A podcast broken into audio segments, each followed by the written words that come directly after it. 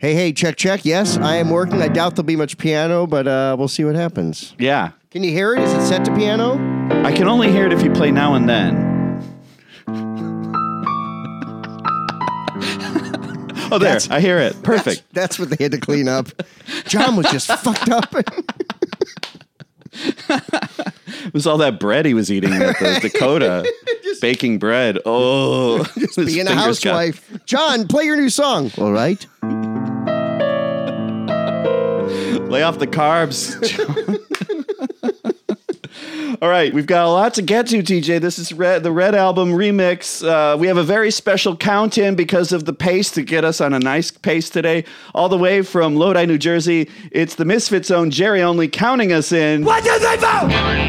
Untitled Beatles podcast. TJ, man, it's a crisp autumn day. I'm enjoying our endeavor that we're about to embark on here with these new Beatles remixes. How are you, man? I am great. I am so Beatles inundated. And you know what's funny? I've got 117 copies of Now and Then on 45, on cassette, on 12 inch, and they all sound the same. So my that right? homework of listening to Now and Then 10,000 times was fruitless.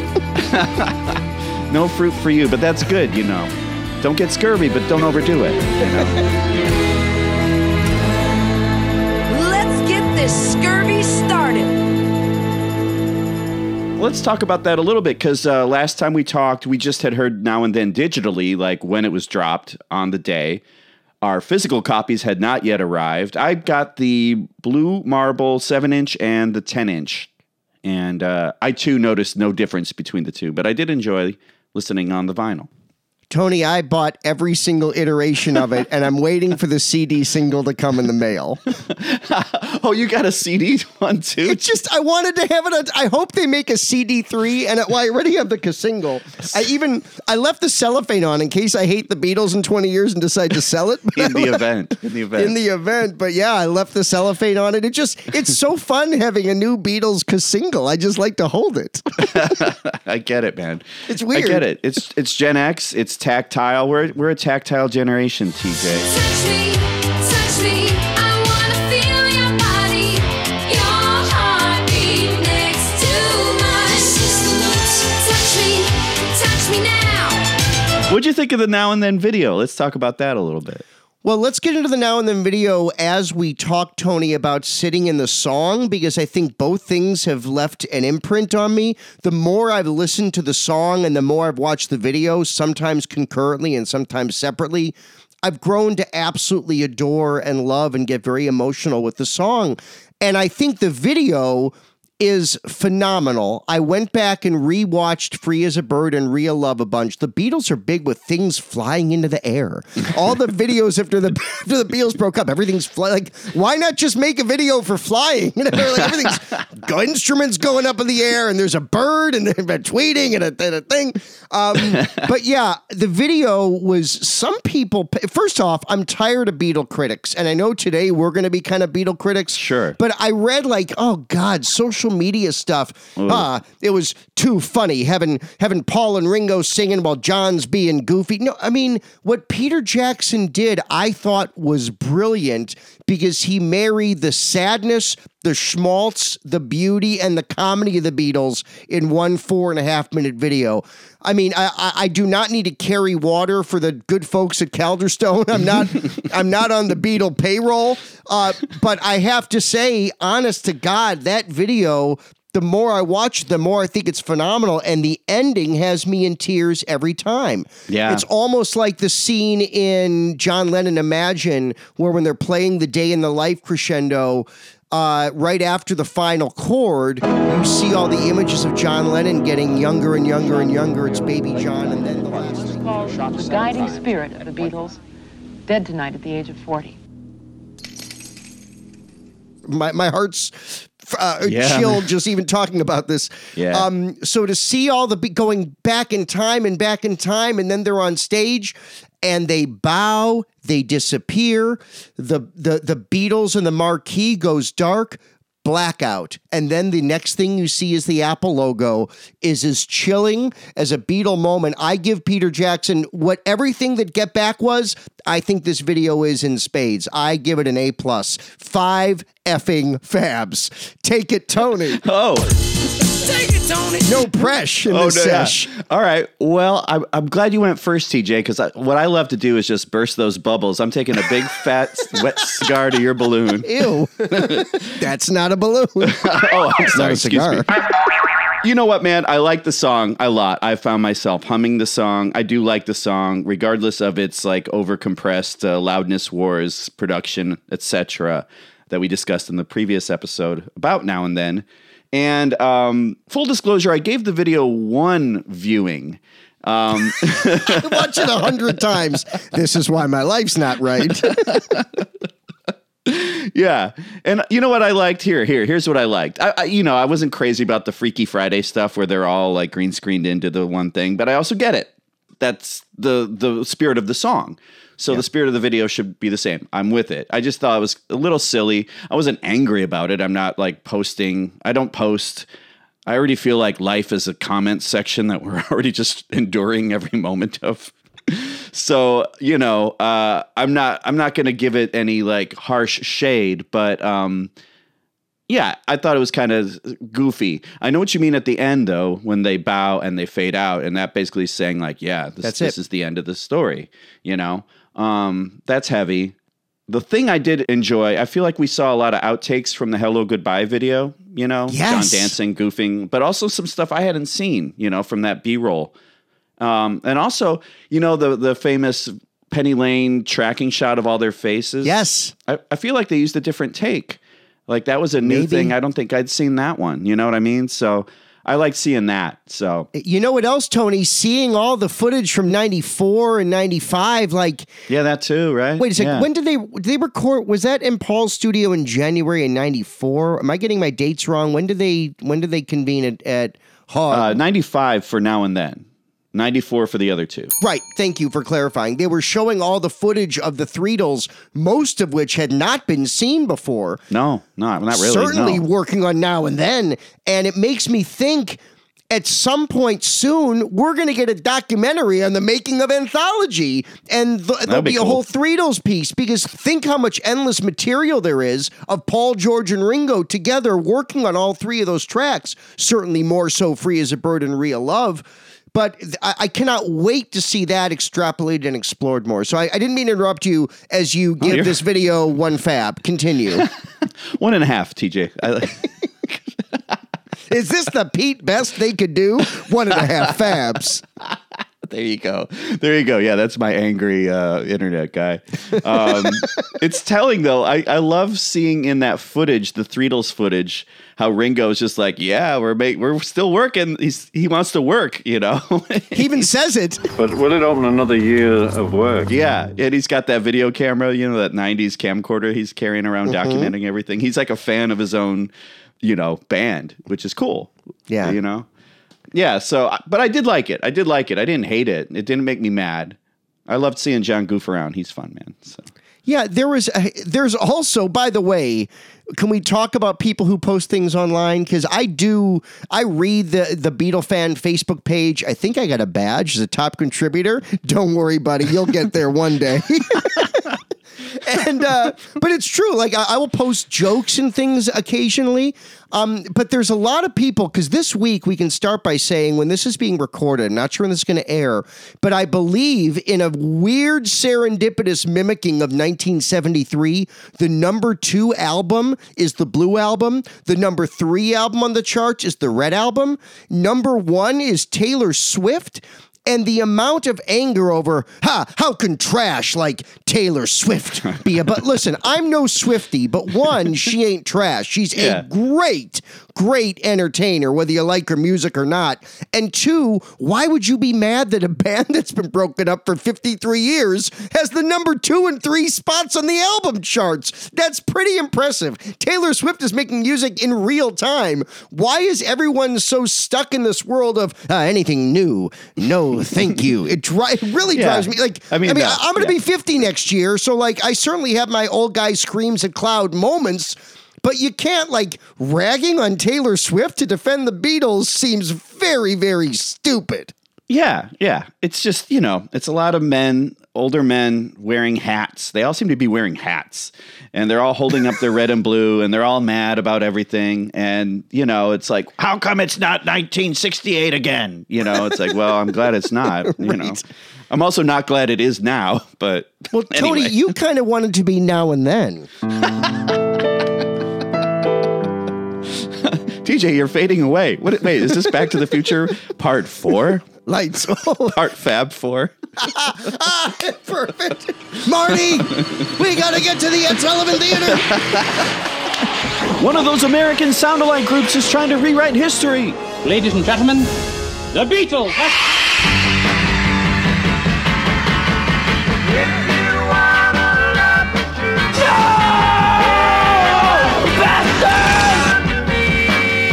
Well, it is the Untitled Beatles podcast. I don't know if we've said that yet. Uh, People know. If you know, Tony, you know. if you know, you know. Uh, this is our Red Album uh, 2023 remix uh, episode. Uh, I tell you what, TJ, we've got a lot to cover. There's like so many mixes, remixes that were just done like this year. Let's save our deep dish about the packaging and font lovers corner and chart positions and all that stuff. Let's save that for our Blue Album episode. I hear you. Now let's start with the packaging. One of the great things about the way this is sold. All right, the Red Album. We can say it came out in '73. I'm holding the copy. Uh, this is the very first uh, Beatles album I think I ever heard. Uh, it was my mom's copy of '62 to '66, aka the Red Album. Um, I think we discovered I have the blue labels. You know, which is one of those misprinty things, the Capitol blue labels on the Red Album. Reckless is selling that, no joke, I think for like in very good condition for $50 with the blue label misprint. Interesting. Well, I'm going to hang on to it because this has sentimental value. Um, yeah, like I said, this is like the first Beatles album I ever heard. Like when I was, I remember I have a very, you know, young memory of probably like four years old, maybe younger, but operating my turntable, my parents' turntable. It was one of those flip top jobs and had a rubber mat underneath. And Was it uh, ribbed? for her pleasure? Yeah, yeah. I get the ribbed condom so you feel the vibrations. Ribbed condoms, you feel the C-erection. yeah, man. So this is actually the first time I'm buying the Red album. oh, that's wonderful. Isn't that funny? Because that this one always did me just fine. I didn't buy any of the, the CDs or the remixes. I was like, nah, I'm fine with what I got here. So uh, yeah, I've always liked this record. I think it's probably the best compilation the Beatles ever put out. yeah, it's this or the Beatles ballads. um, yeah, I, I, I, I could not, I could not agree with you more. It is it this double album now a triple album is exhilarating. And Tony, I'm, I don't have it in front of me, but um, I have my original copy of this as well that my uh, parents got for me, uh, and it has an Apple logo on it, and Oh, it's all beat up. But uh, I have this album more than any other Beatle album, including right? including the uh, blue. I have this on Apple. I have it on the Capitol with the misprint with the blue.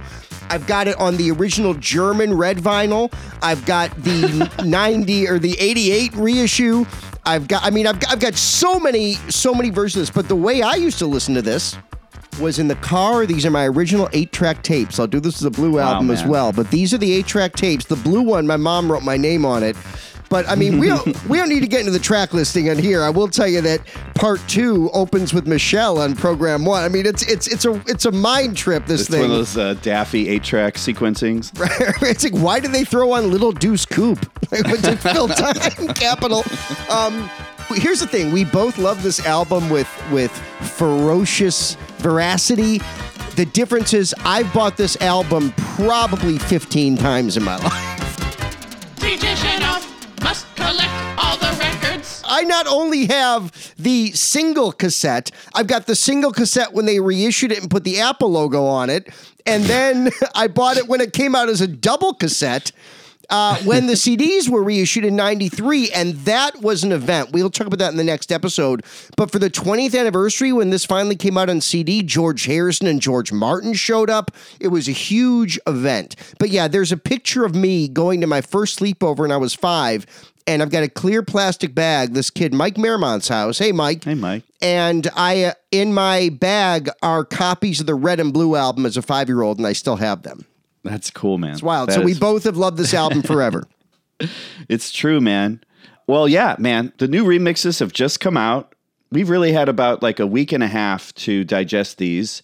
Uh, let's get into it, man. There's 30 new stereo mixes by Giles Martin. And yeah, there are different sequences for different formats. The LPs preserve the same sequencing as the original four with a bonus disc of the additional tracks. which is what I predicted would happen when they reissued it. But here's where we're both right because the CD version of this, has it in pretty much chronological order. Also, streaming, it's also in the uh, chronological order as well, with the new tracks, augmented tracks peppered throughout.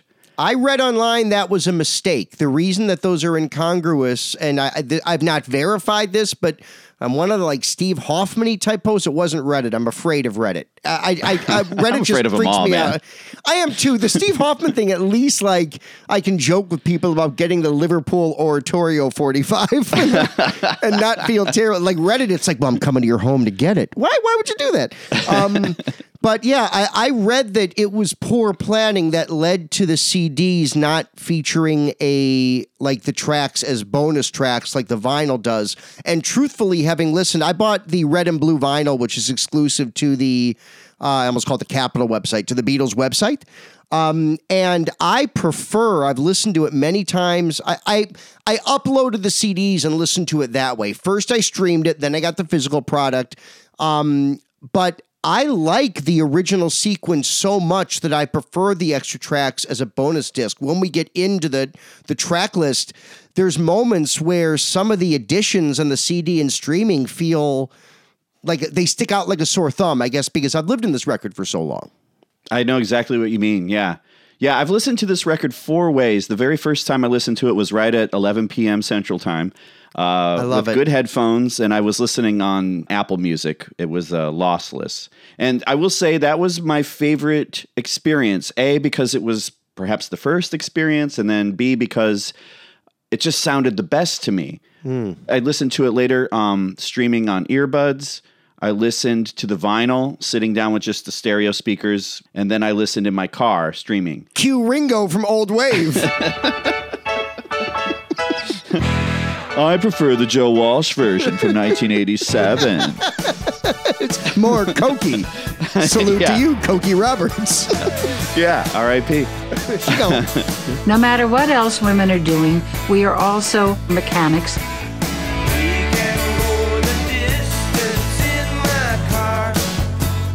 I will say this listening on the lossless files with the cans, that was where I heard the most nuance, the most new things. Everything else I didn't quite hear as much difference, other than like, oh, it's maybe more has more better stereo spread, etc. So all my notes come from listening in the cans. So if you can listen that way, lossless with cans or whatever, vinyl, just listen with headphones as opposed to earbuds or noise canceling things, you know? God, Albini, all right.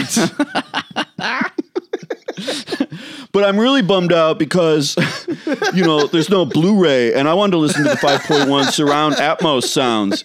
And also, my yacht has problems too. I have yacht problems.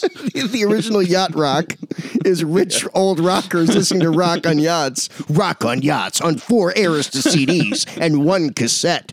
Um, do you have preference to the track list then? I mean, because you did listen on vinyl with the bonus disc. Oh, and I know we'll get to the individual things, but overall, sound aside, from a track listing standpoint, do you have a preference? Yeah, man, I prefer the original 2LP set as is. The augmented tracks are all right, but honestly, they they made a, a nice introduction to the Beatles into this like, oh, now I have to watch a whole movie about the Beatles. And now the red and blue albums, it, it takes you like four some hours to listen to them all. That's like, you know, it's kind of half your day. in a way. Yeah, like if you want to sit down and listen to them, it's like, oh, well, set out some time. That's a great point. It's 75 songs across red and blue. And as I alluded to earlier, there was actual controversy when the Red album was issued on CD in uh, 93 for the first time. And it was put on two CDs and, and it was priced like a two CD set. And I remember EMI coming out and saying, we want to respect the integrity of the original album. so that's why this 50 minutes of music is $35 in 1993. Um, I, I agree with you, Tony. Uh, some of the songs that are added, I think, should have been on originally and are essential. I think the preferred way to listen to this, and I've actually taken my CDs and created this order the mm. original order and then a bonus disc. Because I think with the vinyl that third bonus album what it does is it tells people both now and then that the original album was the original album. In the ensuing years, these songs either should have been put on or we realize now have grown in cultural stature enough where they need to be added to a true telling of the Beatles story. That's why there's a quote unquote bonus disc. Integrating them, I don't, I agree with you. It's a little long, and I say this as someone who lives and breathes this music they're both very long. And Yeah. uh, oddly enough, it won't be long. Should have been on the fucking red remake. I don't understand why that. We'll talk about that in a minute. Yeah, yeah. Um, but yeah, my preferred way to listen to this, and not in like a weird snobby way, is the way it's presented on vinyl. The original two vinyl set plus a bonus one disc album of the extra songs to me is the way it should be listened to and presented. And clearly, the fact that each colored vinyl on the Beatles website is 75 or 78 dollars. It's priced in a way that makes you think this is supposed to be the authentic way to do it. Hmm. Yeah. All right, man. Well, we got a lot of tracks to get to, so let's go track by track and let's do it in the way where they're integrated into, like like how it's streaming and on the CDs and all that. You got it. That's how I noted it. Controversially, TJ, they start with "Love Me Do."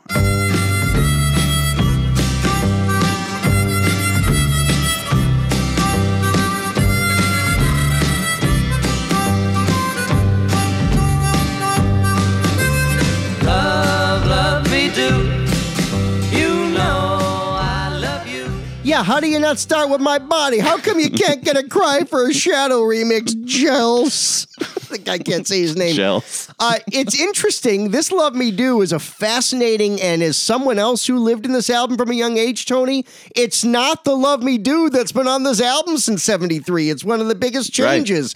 It is the true. Ringo version that previously was only on rarities and past masters from the Right, whose CD, right. whose 45 was it? I'm forgetting whose collection. Oh, I forget too. Right. It was Beatle collector Ron Furmanek who supplied his own mint Canadian 45 of Love Me Do for the US Rarities LP. The master tapes with Ringo drumming have been lost to time. Perhaps Ringo's mother should have written his name on them. It's weird not hearing Love Me Do with the tambourine. And even though Yeah, this is Love Me it. Do, I miss it too. Paul's voice is stronger. It's uh, on the the tambourine version where Ringo's playing tambourine and Andy, not Alan White, is playing drums at the behest of George Martin, which Ringo never forgave him for. So this version is a more authentic Beatle version, but it's not the Love Me Do most people have known and loved since 1962. Or Right, 63, right. I should say. Yeah. But it was the single version. It was the single version. You Yes. know, that's the one that got played on the radio at the time. So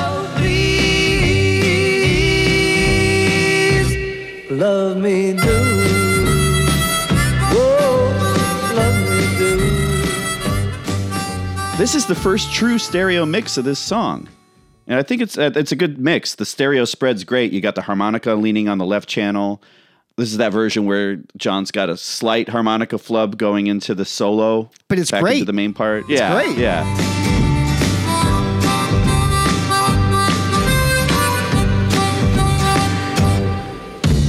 They did goose up Ringo's cymbal hit a little bit more, I thought, to give it more of that Andy White crash sound that was missing. A- Andy White's cover of Crash by the Dave Matthews Band is one of the great Andy White moments. Into me. Crash. good, good, good Andy White. You know, when, once Lorne Michaels came to I.O. and my and my audition piece was one-time Beatle drummer Andy White. Yeah. I'm doing three through the door, Lorne. I'm doing Andy White, Jimmie Nicol, and Thelma Pickles. Right. All right, sang Who sang on Across the Universe? Uh, Lauren. Oh, Lauren. Okay, I'm an apple scruff. Yeah. You're thinking of Gayleen Pease, which would not have helped your SNL audition whatsoever.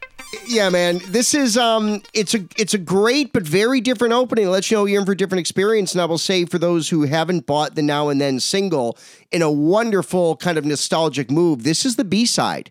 The original Love Me Do singles, the B side of Now and Then. So the A side of Now and Then is, of course, the newest Beatles song. Um, and possibly last. I say possibly because you, you never know what they're gonna do.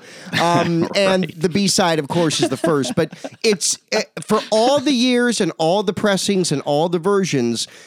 There's a different "Love Me Do" that kicks off the Red album, and I think that's very notable.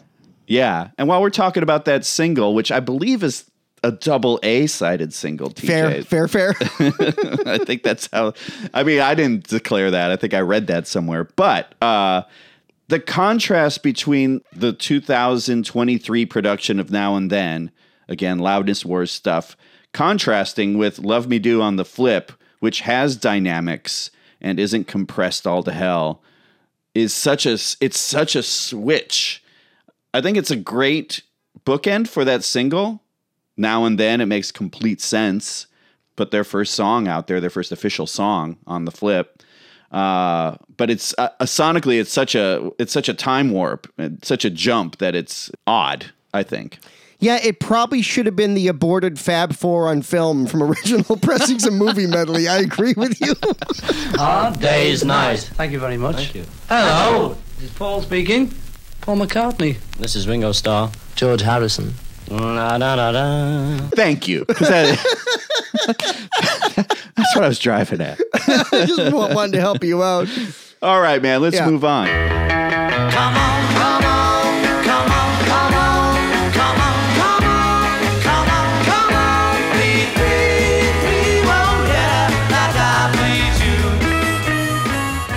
please you. Please, please me. Yeah, Your man. favorite Beatles song. What'd you think of this mix? My man? all-time favorite Beatles song. I can't believe I'm going to say this because it, it obviously sounds wonderful. I miss some of the weirdness in the stereo separation of the original. They've almost corrected some of what make because as much as I love Please Please Me, I've always preferred the mistake laden stereo version to the mono version. And Yeah. this, I mean, don't get me wrong, this is, sounds great. I'll put this on mixes for years to come. But I kind of miss the early Beatles slapdash, weird, almost ethereal stereo mishaps that occurred that have barely been cleaned up in this. Am I crazy?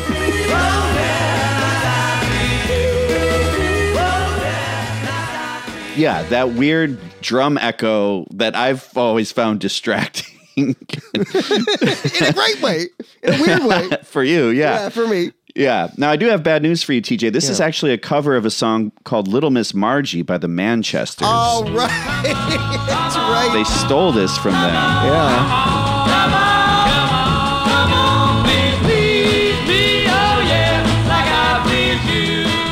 Yeah, so proper credit to the Manchester. now hold on though, they did Yeah. keep the flub and the little laugh in there, so that's still in there. Oh, those are both in there, but unless my ear is hearing it wrong, and I probably know the song better than just about any other Beatles song, I feel like some of the weird stereo separation, especially in the last eight bars of the song, has been corrected a tiny bit. Most people been. would say that's a great thing. I, I see that it's great, but I kind of miss the kind of the the weirdness of the stereo always being like, go listen on the original early Beatles, and you'll be like, what is happening here? Yeah, man. Yeah. Uh, I will say this, and this is kind of an overall note, like for these new mixes, the stereo separation going on gives the song just more space.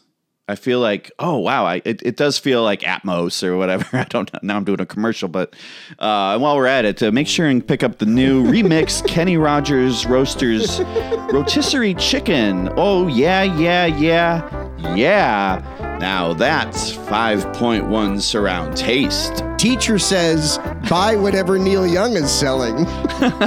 we know that the analog sound is a universe, like chemical film is a universe. Kenny Rogers Roasters.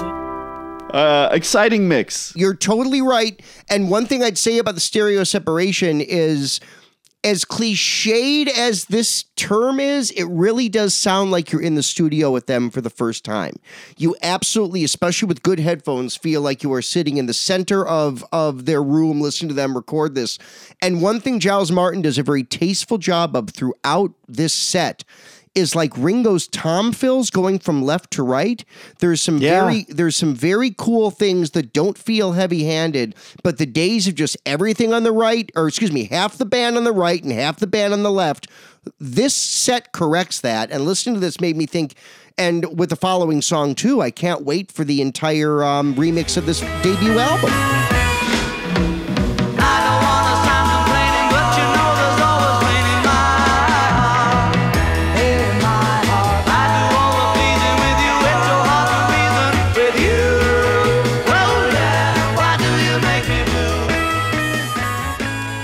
I am looking forward to hearing like oh deeper cuts given this uh, separation demix remix treatment. That's quite nice. Yeah. Then a surprise, a fun surprise because my brain was expecting from me to you, right? Yes, yes, yes. This is the first digression. Yeah. So I saw her standing there. So one, two, three, four. One, two, three, four. One, two, three, four.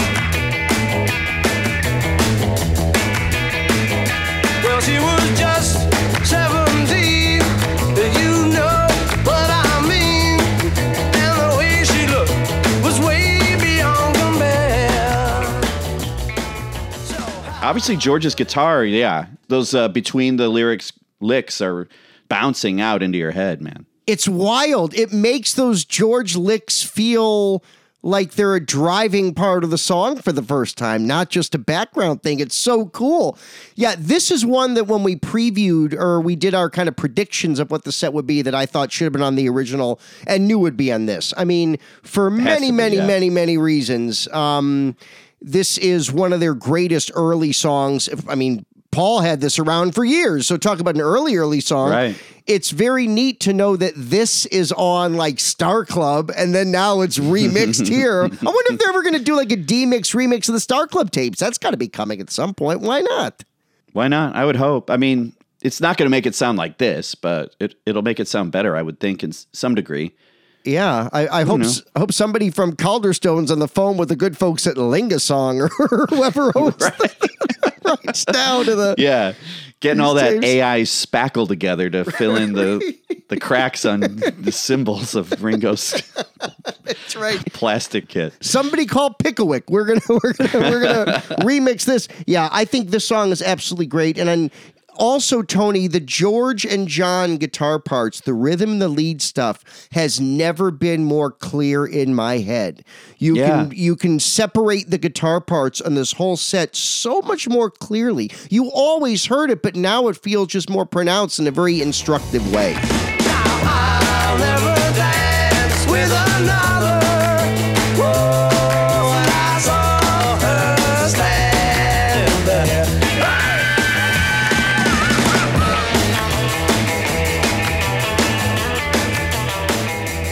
You can hear the excitement in Paul's voice. It's just more evident. I think it speaks to what you were saying earlier about please please me. It feels like you're there with them in the room, you know? Yes. And I feel like Giles Dexter Martin added a little reverb to the guitar solo. Am I right? I heard that too, yeah. Wh- Which made me so disappointed when I Feel Fine came around. Very sad. Um, yeah, so Tony, a quick question for you, a parenthetical question. Do you think that the entire albums from which these red songs came were also remixed? So is Please Please Me with the Beatles for sale, et cetera, and so forth through Rubber Soul? Are they are all those already remixed in the can, or do you think they just picked out these single masters they knew they were going to use? I, I would love to know this. Yeah. I mean, I would think that they picked out the songs because it takes a lot of time to do all this stuff, you know? Um, yeah. and that's a lot of songs to cover. Those four, five albums or whatever that they haven't done yet. Six, six, whatever it's whatever it is. You know, VI. Yeah. VI. Pardon me. VI. Moving on, another one that we thought was going to be on there if they were going to have covers. Here we are. We finally have covers on the Red album. Twist and shout. You have to put this on. I felt this way when I saw the track list introduced. We both predicted it. This song has to be on here. I also think a case could have been made that this should have been the only cover included. Neither of the other covers on here packs the same cultural or rock punch that this one does. And, uh, you know, I. Clearly, the fact that in 1986 the song was used in movies. How come they don't use the version with horns from Ferris Bueller and the remix? All right, Paul, there's a great quote where he's like, if we wanted Bloody Hones, he would have put Bloody Hones on it. Paul got very defensive as Press to Play was sinking down the charts that year. Um, but yeah, t- uh, Tony, this to me is an essential Beatles recording. This mix sounds great. The opening guitar riff, I've never heard it sound like that before.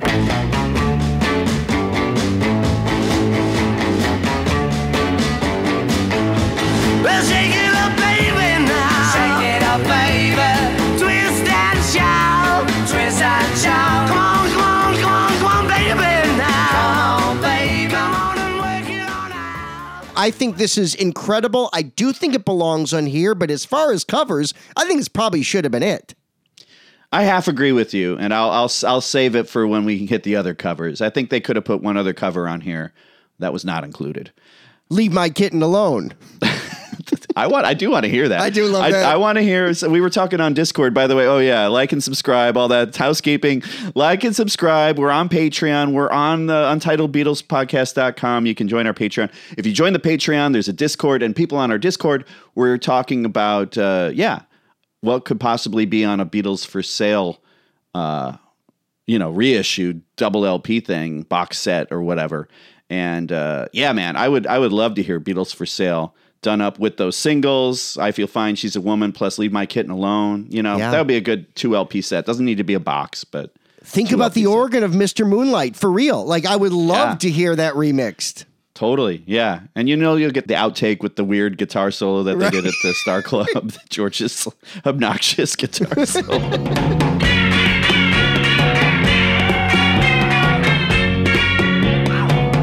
anyway, anyway. Yeah, anyway. Uh, there's a couple things I hadn't noticed before with these new D-Mix things, like some of Lennon's vocal. I'd never heard him really say the word honey before in the first verse. It just gotten kind of blended into the whole record. Uh, John's vocal again remains the star of this song. It's up front, you know. It's got to be. That's Yeah. the story. That's the lore. But also Ringo. This here's a, another overall note for this whole thing.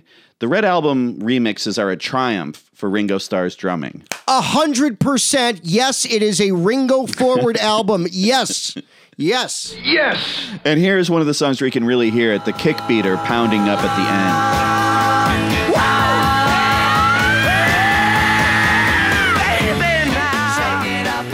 end. You finally get to hear like what Ringo's actually doing. And uh, there's there's some more Ringo surprises to come in the following tracks. Uh huh. I, there's one in particular I think we're gonna both lose our minds over because it's the best moment on either of the discs for me. Um, Tony, I totally agree with you. Now this was remixed recently for use in Beatles Love. It's not on a soundtrack, but I don't remember hearing it this clear when I was in the theater in Vegas. Now I might have had a triple makers at the time, if, if I'm remembering correctly. Um, Triple. Well, you know, I mean, it's a long show. And of course, during Hey Jude, I'm like, oh, I got to pee. Oh, I got to pee. Just like when you see Paul live. A lot of people bring Hey Jude catheters with them uh, to the shows. I've seen a lot of those. Okay, now just the men, just the fellas. Come on, boy.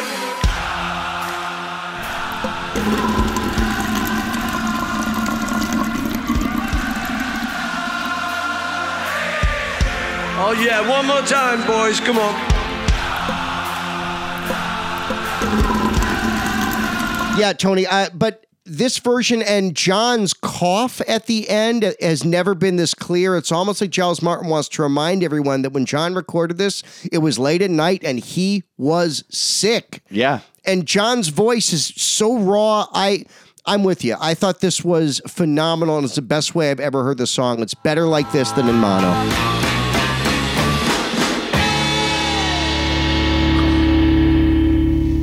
Moving on, we got From Me to You, which, yeah, after Twist and Shout, From Me to You definitely sounds like a Gerry and the Pacemaker. Ha song. ha! See, this is all playing into my narrative. Someone at Calderstone's listening.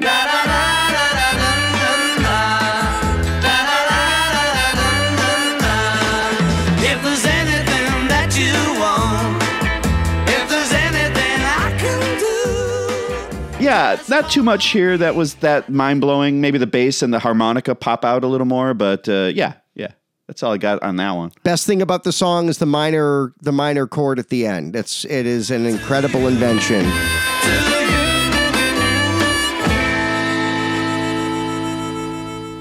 Um, otherwise, one and a half abs. Go on. no, I, I, my note is honestly, I've never loved "From Me to You" more. It would just, it sounds so clear and so good. The vocals are centered. So yeah, much props for "Me to You." It is not better than "Please Please Me." I know you always you, you, always listen that to that song so defensively. You are on defense but From Me to You comes on. From Me to You is the LeBron James to the Please Please Me of Michael Jordan's. And I got the order wrong, but you know what I mean. Right. All right, man. Uh, one of my top 10 favorite Beatles songs, uh, She Loves You. I love this song. However, this mix does not sound as fresh as some of the other new mixes on this record. I can't figure it out. I was trying to figure it out. I went to the Lewisohn recording book to be like, wait, did they record this one somewhere else? You know, to me, it just it doesn't pop as much as like I want to hold your hand or please please me. You think you've lost your love?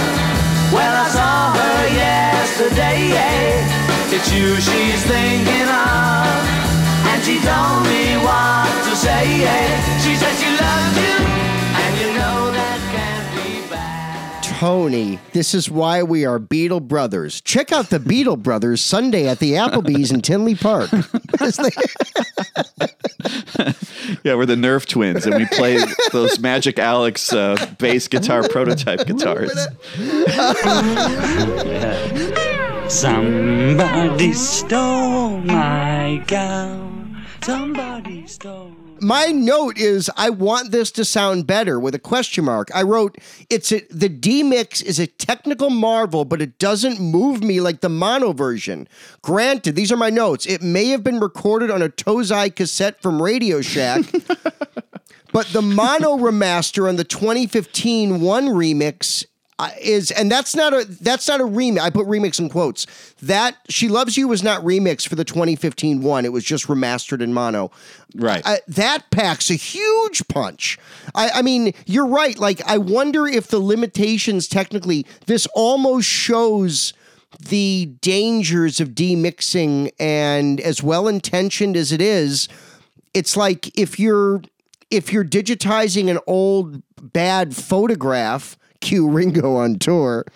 Uh, no, I love Ringo. and I love that song. Um, of course, the meaning's changed, um, but uh, it, it there's only so much you can do with a limited source, is what I'm getting at. And this, more than any track on the on the four discs, feels like they just.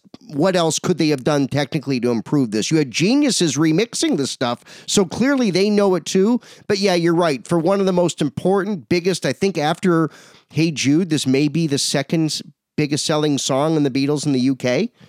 I I, Right, I, I think uh, it's a shame that this one couldn't be more of a of a punch in the face centerpiece because it is one of their very best. Yeah, yeah. I'll give them this. They did clean up the tape edits. I feel like I don't hear the tape edits anymore. You know you should be glad. You know it's up to you. I think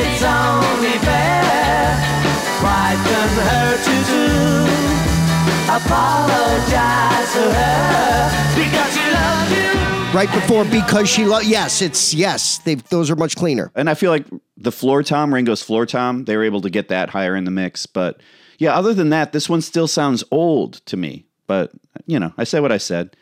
But the, yeah, so I mean, that also speaks to what we were just talking about with Star Club. You know, Star Club's going to sound better, but not that much better if they do the AI mal technology to it. Yes. And lastly, Tony, I, I did read in one of the Steve Hoffman forums that She Loves You was, and Lewisohn didn't say this, but She Loves You was recorded in a cafeteria and they used a secret mic in a flower pot. and that's how they became the Flower Pot Men. yeah. Even during She Loves You, they were talking about breaking up. See, the Beatles were always breaking up. They thought they were a flash in the pan. That's right. Ringo had to become a hairdresser, stat. Remember? Yeah, he married Maureen and then he became a hairdresser briefly. That's what he was doing when John was doing How I Won the War. and it all turned out just fab. oh, God. All right, next up is uh, I Want to Hold Your Hand, which does sound fresh. Ringo's kick drum in the intro. The drums, again, just huger. The hi hats toned down, thankfully. So the guitars sound nice and clean, too. Um, yeah, I like it. I would have liked John's raunchy guitar, rhythm guitar, a little higher in the mix, but otherwise, I like this mix a lot. Yeah, man, this is one of the greatest remixes. It's not that much different from the 2015 remix of this on on Beatles 1, but it's clearly more bass forward, more drum forward.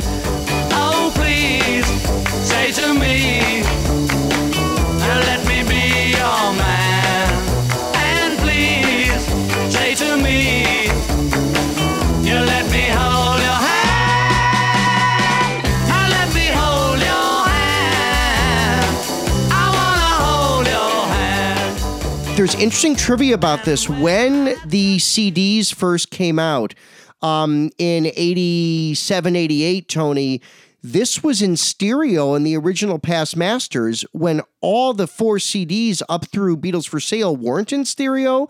So this was kind of a weird curio to have I Want to Hold Your Hand in stereo in its CD debut. So this has always existed in stereo for, for quite a long time digitally, but compare this version to any other version of this, including the mono, and I think this will blow you out of the water. My note was, you know, I'm on a new level, much like a dollar sign AP. I'm on a new level. I'm on it. I'm on it. I'm on a new level. I'm on it. I'm on it. I'm on a new level. I'm on it. I'm on it. I'm on a new level. I don't know that reference, but and that, that's, a, that's a drop, I guess. I think, I don't know it who was that is. used in a commercial for the NBA on ESPN. That's how I know it. But yeah, Tony, this is the way this song should always sound. I feel like in stereo on early compilations, it's always felt a little, a little like this to me has always been early revolution. The way John Hmm. said revolution, what did he said? It was like ice cream. He had some, Yeah. yeah. It, Yeah. it just it sounded soft and stereo. I felt this way, but I want to hold your hand for many, many years. This does it for me. It's an incredible remix. One of the reasons to own this.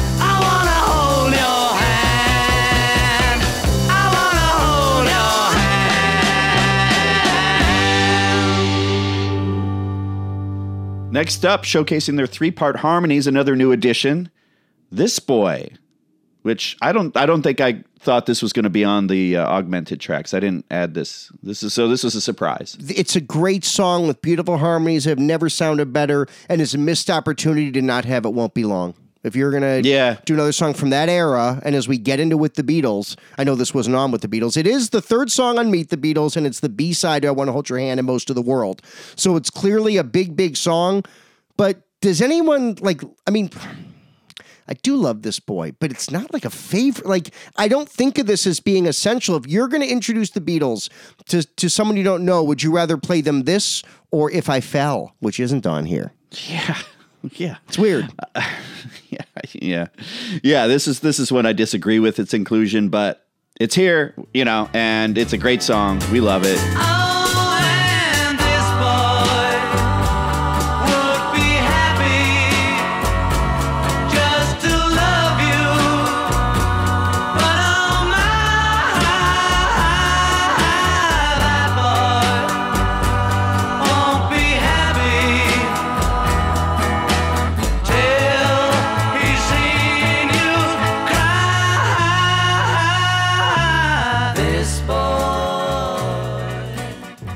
When John takes over and he gets the lead, Like that sounds triumphant. And also, it's a great job covering the edit going back into the three part harmony thing. After Tilly seeing you cry, right after the cry, Yeah. yeah, it's always sounded like an edit. Yeah. which we're going to get to when we get to roll over Beethoven. Um, but yeah, uh, Tony, I, again, I love this song. It's a great song. Uh, I want to hear it on Past Masters. I want to hear it on Meet the Beatles. I don't think it's a Red Album song. Yeah, I'm with you, man. One that was on there, though, All My Lovin'. Close your eyes and I'll kiss you. Tomorrow I'll miss you.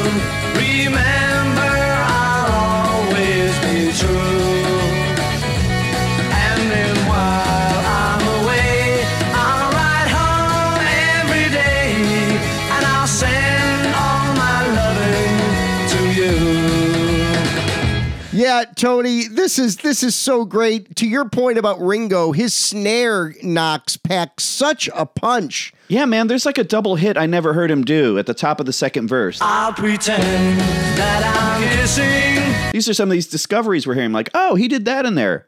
You can actually hear Ringo's drums, which I think earlier it was just a wash of hi hat. Yes. Yeah, man.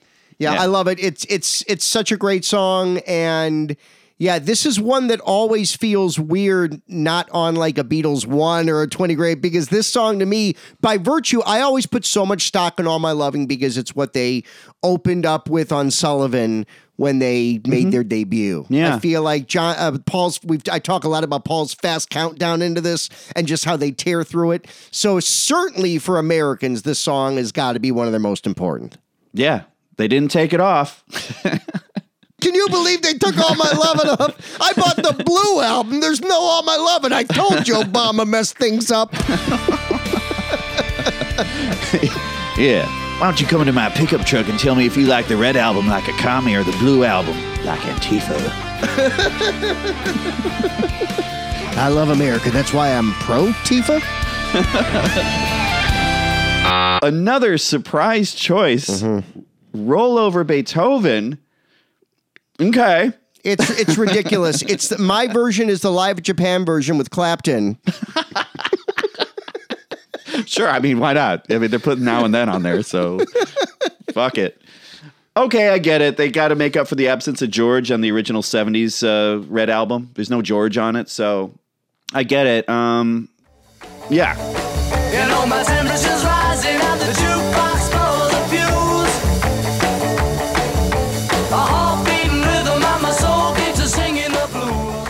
What about these hand claps? Is this a, the, the hand clap song? Like the hand claps are like Yeah. highest thing in the mix, man. The hand claps are mixed the way George Martin mixed the bongos on the Help CD. You're gonna lose that girl, which is all bongo. Yeah.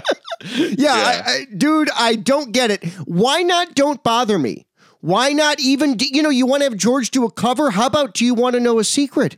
That was a huge early song for the Beatles. VJ That one makes that more as a sense. single. Yeah, that I makes mean, more sense. I, I I don't I love George. There's a lot of Beatles covers I like, but this is not. I mean, what about Please Mr. Post? I mean, I understand you want George stuff, but the big revelation I had about this.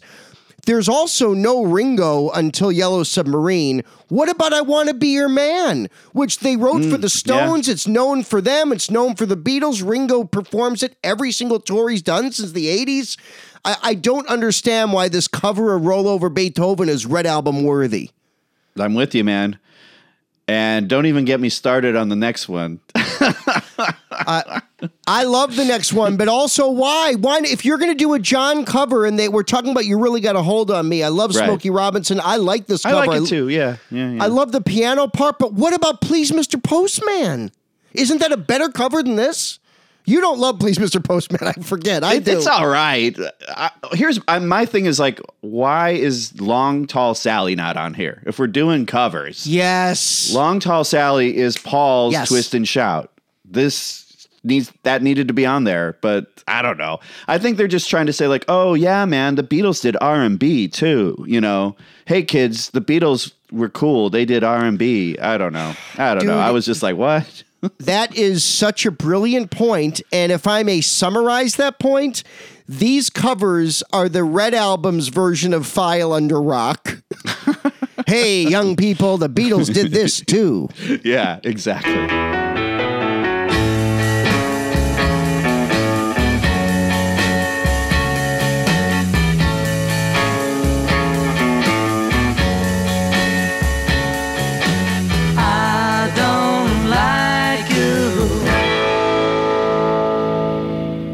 Again, I don't dislike. We're talking Red Album worthy. We're talking classic worthy. Uh, speaking of which, let's go cut to James Worthy and his multiple titles with the Los Angeles Lakers. Um, I, Tony, I, I firmly believe that there's other covers, and what they probably we have an we have Isley's, we have Chuck Berry, we have a Smokey. Where are the ladies? You can't drop in boys or please, Mr. Postman, as the Shirelles. It's a little misogynistic on the Beatles' part. I think we cancel them. I mean, there you go. Canceled by side two. I don't even know what side. Well, side six, I guess, if, for that one. That's right. or five. Anyway, Tony's final math. Good luck.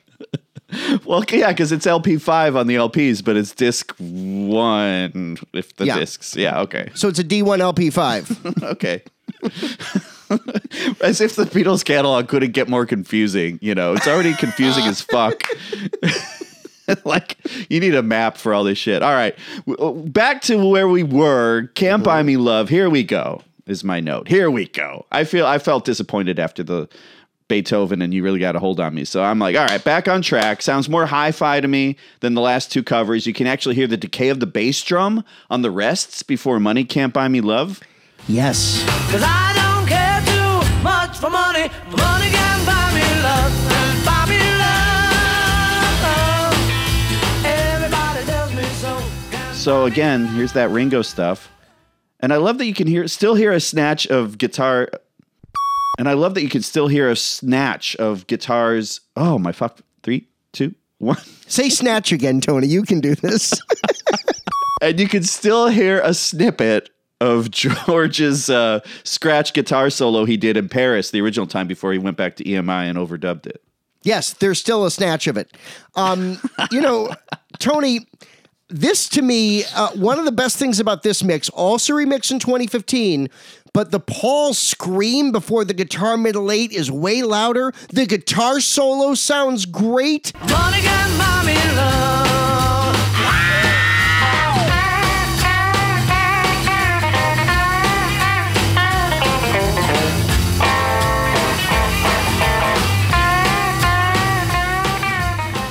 And without bashing the Beatle covers, I just need to say the original Red album, side one, ends with All My Loving going into Can't Buy Me Love. You now have All My Loving going into two covers before you get to Can't Buy Me Love. They've diminished the energy on the CD and streaming that you get on the LP, where side one closes with two of their most powerful early songs, both Paul songs. Yeah, I couldn't agree with you more, man. Yeah, Beatle Brothers. Now, here's though, I enjoyed this inclusion. I don't know if I had it on my list. I don't think I did, but the next song is "You Can't Do That." I think it's a great inclusion. Yeah, I mean, if we're gonna do R and B, here it is. Here's your R and B. Got something to say that might cause you pain. If I catch you talking to that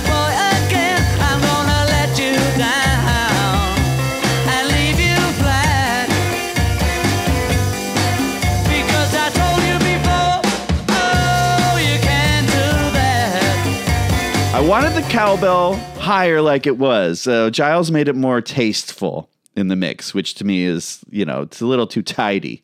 I want this. I want that cowbell to rip out. Oddly enough, I want the cowbell to, you know, rip off. you know, rip off or whatever. Uh, it's interesting because when Giles gets his remix on Thank You Girl, it's going to be only harmonica. but uh, yeah, Tony, this I didn't have on my list either. I- I'm still torn with what's to come. I feel like I should have known better had to be on the Red Album. I feel like it just, I don't know. I don't even love it, love it, but every Beatles documentary where there's a train, they, they play I should have known better. Where's the train on the Red Album? Thomas the Tank Engine was grumbling to the other engines. I spend my time pulling coaches about ready for you to take out on journeys. The other engines laughed. But Tony, on an album that doesn't have "If I Fell," wh- Again, I love you can't do that. But if I'm ranking importance of what's missing, you got to put If I Fell On. And I Love Her's always felt isolated without If I Fell On this compilation. I'm very, and I know you love that one too. Yeah. I'm, al- I'm always very disappointed, but yes, I love it. I can't wait for the whole Hard Day's Night album to be remixed. And you can hear bits in the lead guitar that I've never heard before in this remix. That's what did it for me. My eyes popped a few times with some guitar lines. I'm like, whoa, I've never heard that. Everybody's green. Cause I'm the one who want your love. But if they'd seen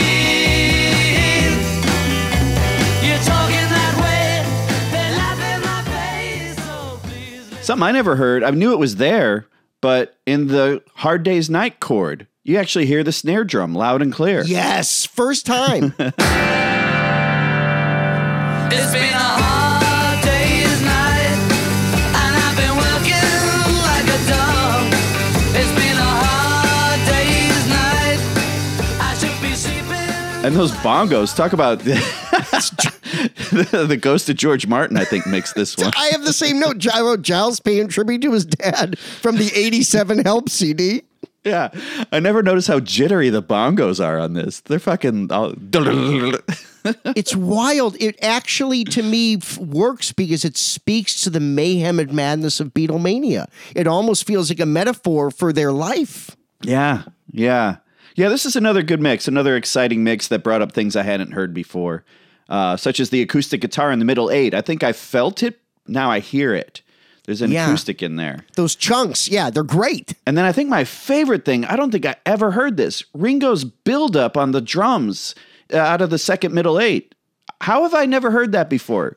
It's buried. If after the feeling you holding me tight, yes, I've got the same note. It is so wonderful. It's never. It's always been buried in the mix. I think limitations or records at the time, the master was pressed so it wouldn't supersede the band. Here, it feels like it's the biggest thing in the moment.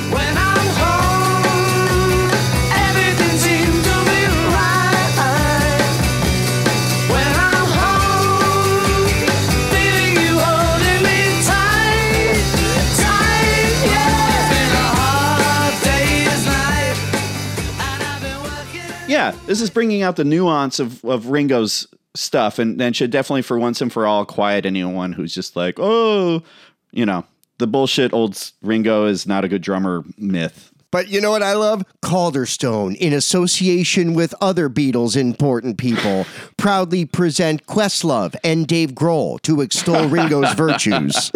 yeah. The most timeless drummers are the ones that are the most simple. Ringo was the king of feel. Yeah, that's one of those annoying YouTubes. that said, when Hard Day's Night came on, I was bobbing my head the same way I was bobbing my head when I was hearing uh, Please Please Me and I Want to Hold Your Hand. I was moving around.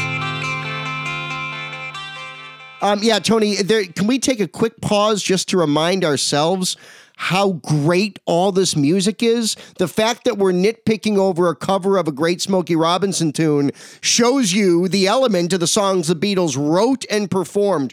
We're already, we're barely inside two of the original vinyl, and we've already had classic after classic after classic. There's no other band in the world who come up with material like this so frequently and so consistently. And I'll be taking my check from the good folks at Apple anytime. Yeah, sell out. Zero Fab. Should have had Long Tall Sally on there. Zero Fabs. Don't buy it. Steal it. I'm, I'm this podcast Elliot Mintz. I'm Jewish, I'm soft spoken, and weirdly close to Yoko. Give her my best, please. I will. Cut it out. Cut it out. All right. No, If I Fell's not on here, but And I Love Her is still on here. Uh, again, the Beatles, they've got that bongo fever. She gives me everything and tenderly the kiss my lover brings, she brings to me, and I love her. Another good stereo separation. The claves come in. You can really feel those, hear those I- in one of the channels. I I didn't write it down. And then there's a little bongo tickle at the end I'd never heard before. Been there, son. I mean, when you've got bongo fever, you've got to do a little bongo tickle. my my grandmother once saw a live taping of I Love Lucy, and after the show, she got bongo tickled, and we she was never the same. Cancel Desi Arnaz and Junior while we're here. Cancel Lucy Arnaz if you didn't like her in the Broadway production of they're playing our song. I got deep cut after deep cut on this show. yeah, yeah. All your references are over my head today. that makes you the smart one, by the way. That makes you the sane one. Um, yeah, the only note I have for this is as much as a Paul song, I've never heard this be a bass forward song as Oh, much as it yeah. sounds. Paul's bass, the bass lines, I've never noticed them quite like this before. I, this is a beautiful remix in terms of how everything's spaced.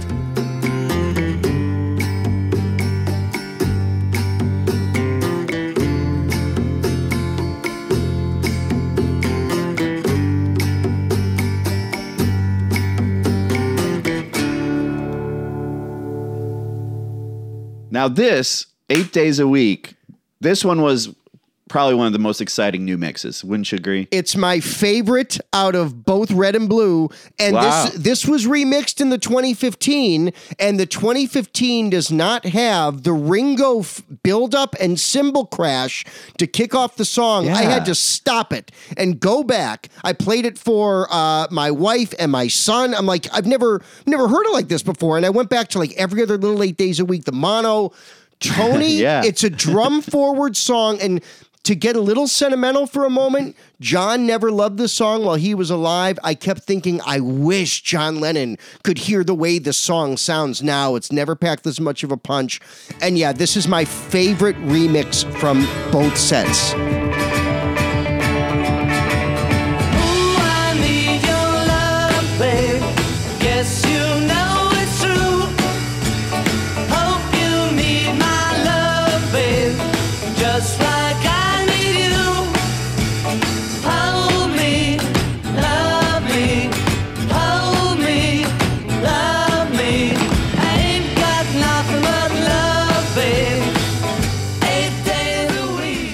Yeah, man. We finally get to hear the drums. So the crash cymbal, like right into the one of the verse, right as soon as the song kicks in, you hear that, and you hear him throughout the song, another crash throughout the whole thing. And then those little fills he does, he does little rolls going into some of the stuff. I'd never heard that. Yes. I too, like John, was not. You know, I like this song. I think I liked it a lot in eighth grade, and then I like burnt out on it or whatever. I've always liked it, but it's you know, I don't need to hear it again. This mix gave this song its life back to these ears. Eight days a week, I love you. Eight days a week is not enough to show I care. Ooh, I need your love, babe. Yeah, it's it's the reason to go out and get this. It is so good. Also, the the major six on the last chord, which has always been there, it's it's very clear in this when they play the last chord. And it just reminds you, like the way this is ornamented and performed. I hope Ringo, if you listen to this podcast, someone probably should let us know. And I said, no, no, no, no. But if Ringo's listening, I hope you, Ringo, take joy and pride in the fact that you have elevated Eight Days a Week, which was already a classic and a quote unquote greatest hit. Ringo's drumming and the way it's mixed takes the song up a notch. No doubt, Tony. This to me is astonishing.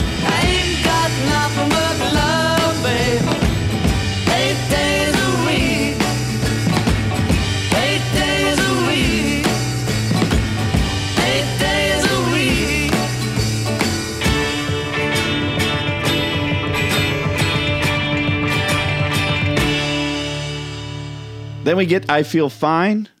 Again, again, we're hearing some of Ringo's work uh, really brought to the fore, especially the tom tom work, Yes! right?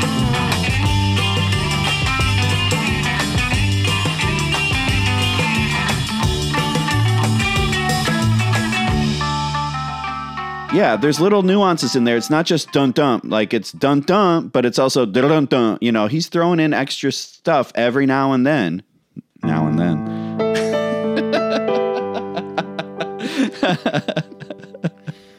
Only available on the Beatles 1967 to 2023.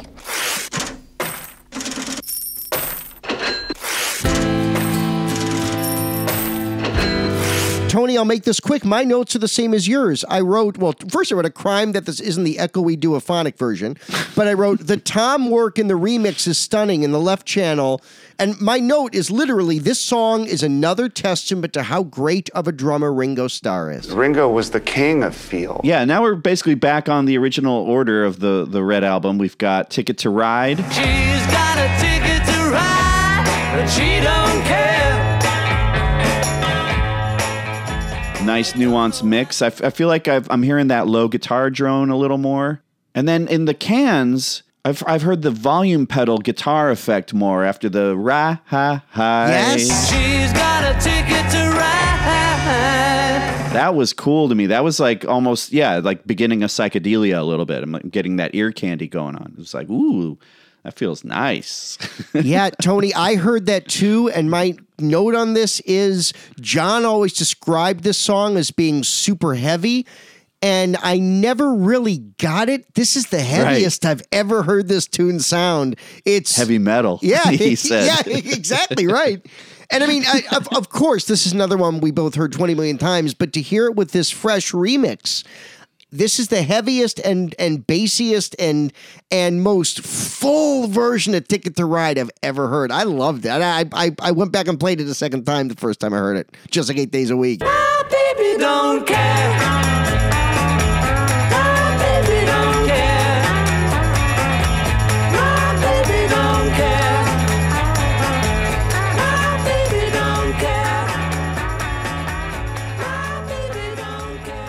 Disc one closes with Paul's Yesterday. Kick it off. Uh, we have it on Broad Street. We don't need it here. it's a good mix. You know, there's not much to do here. It's a, it's a simpler mix, but uh, I, I feel like I heard the guitar plucks just with more bite. Suddenly, I'm not half the man I used to be. And I did read uh, that Paul had just seen the guy in the Guinness Book of World Records with the really long fingernails, and you know, Paul gets competitive, so that's why that was. Is that Howard Hughes? No, that was that's Jars of Piss. All right. Great Christian Great band, by the way. If you ever seen Jars of Piss, I, I s- they only play Sundays. they only play Sundays at Chick Fil A. That's right. they perform out front. Grew a mustache and a mullet. Yeah, yesterday, this is remixing on the Love soundtrack, Tony. And I mean, look, it's a beautiful song. It's one of the true standards. When this song comes on, like the Beatles channel, I always say to my son, who's seven, I say, when this and Hey Jude come on, I'm always like, buddy, this is one of the most important Beatles songs. Because what kid doesn't love to be lectured when they're seven about the importance of a band that broke up 80 years before he was born? Dad, does that mean that yesterday is one of the most important films of all time? Because that's what me and my friends like. That and the Across the Universe film. We're in the middle of a revolution, Jude. And what are you doing? Doodles and cartoons? Oh, I'm sorry I'm not the man with the megaphone, but this is what I do. Hey. Yeah, Tony, I mean, you can't argue with yesterday. I did not hear much different about and and it's a testament to how yesterday was originally recorded and performed. That like the version of the 2015 remix of one is not that much different than this one. Beautiful, but also a little perfunctory. It's yesterday, it's the Bloody Beatles, shut up. I agree. I agree. Oh, I believe in yesterday.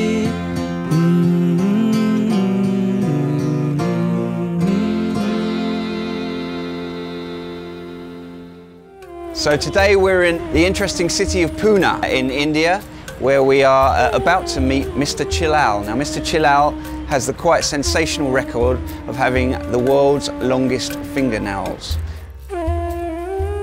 No. Untitled Beatles Podcast. Like and subscribe